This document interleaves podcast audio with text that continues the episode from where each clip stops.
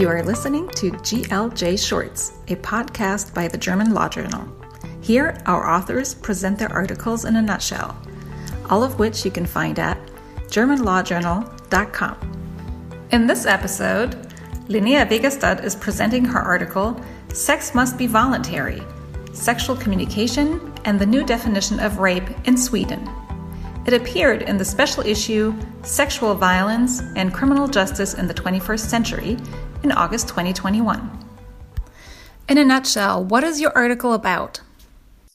So, my article is about the uh, Swedish rape law reform that took place in 2018, and um, which means that law now defines rape based on a criterion of non voluntary participation. So that is basically a yes, only yes means yes model rather than a, a no means no model. And that has been uh, introduced in Sweden.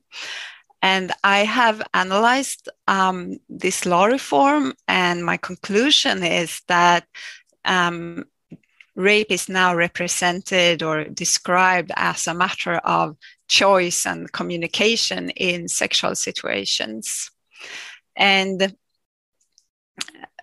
I, first of all, I, I stress that this new rape law is a bit difficult to apply, I would say that, and it suffers from a lack of predictability.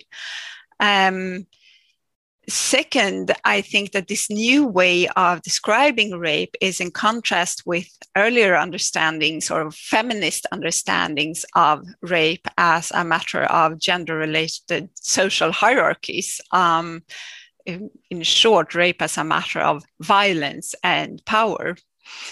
And I then, in this article, I also draw on empirical studies on uh, how people communicate in sexual situations, um, which I see is a sort of emerging problem uh, in in research to address this issue of how people communicate. And what these studies show is that it's not so easy to communicate. Uh, it's a rather messy. It's it it can be difficult to understand other persons, but also to express uh, oneself in these situations.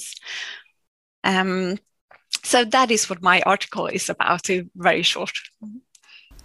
What's at stake and why now? So what was at stake when I wrote this article was this uh, message that the new rape law came with, and that was that sex must be voluntary. And that is a very sort of self evident message, right? Of course, sex should be voluntary. Um, but I was concerned with how that how that should be framed in uh, a legal setting and how then define what is uh, a crime, what is sexual violence.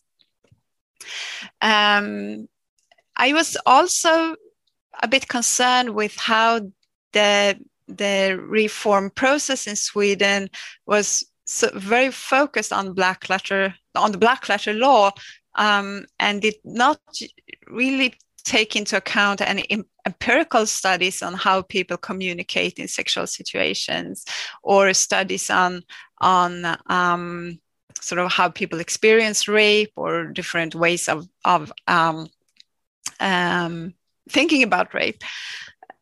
So and well, I think a final a final point is that um, I was a bit concerned with that um, in, in the last 20 years uh, or so in Sweden, sexual violence has been addressed largely as a, a criminal justice problem or a criminal law problem, um, uh, where the new this new consent-based rape law was seen as the solution to this problem, which I was a bit concerned with.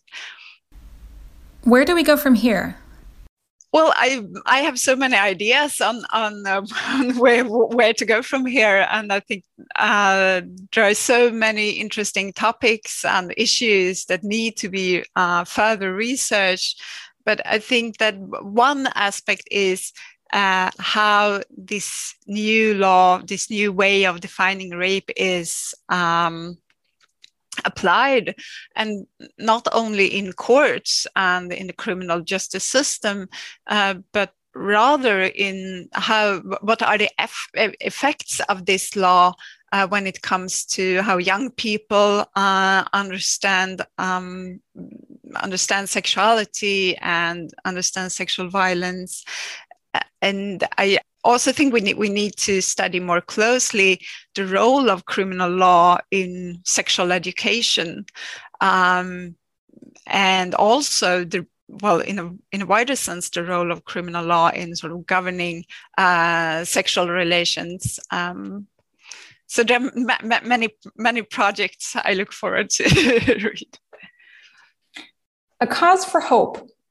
What are the most promising developments in society at the moment? That's such a difficult question.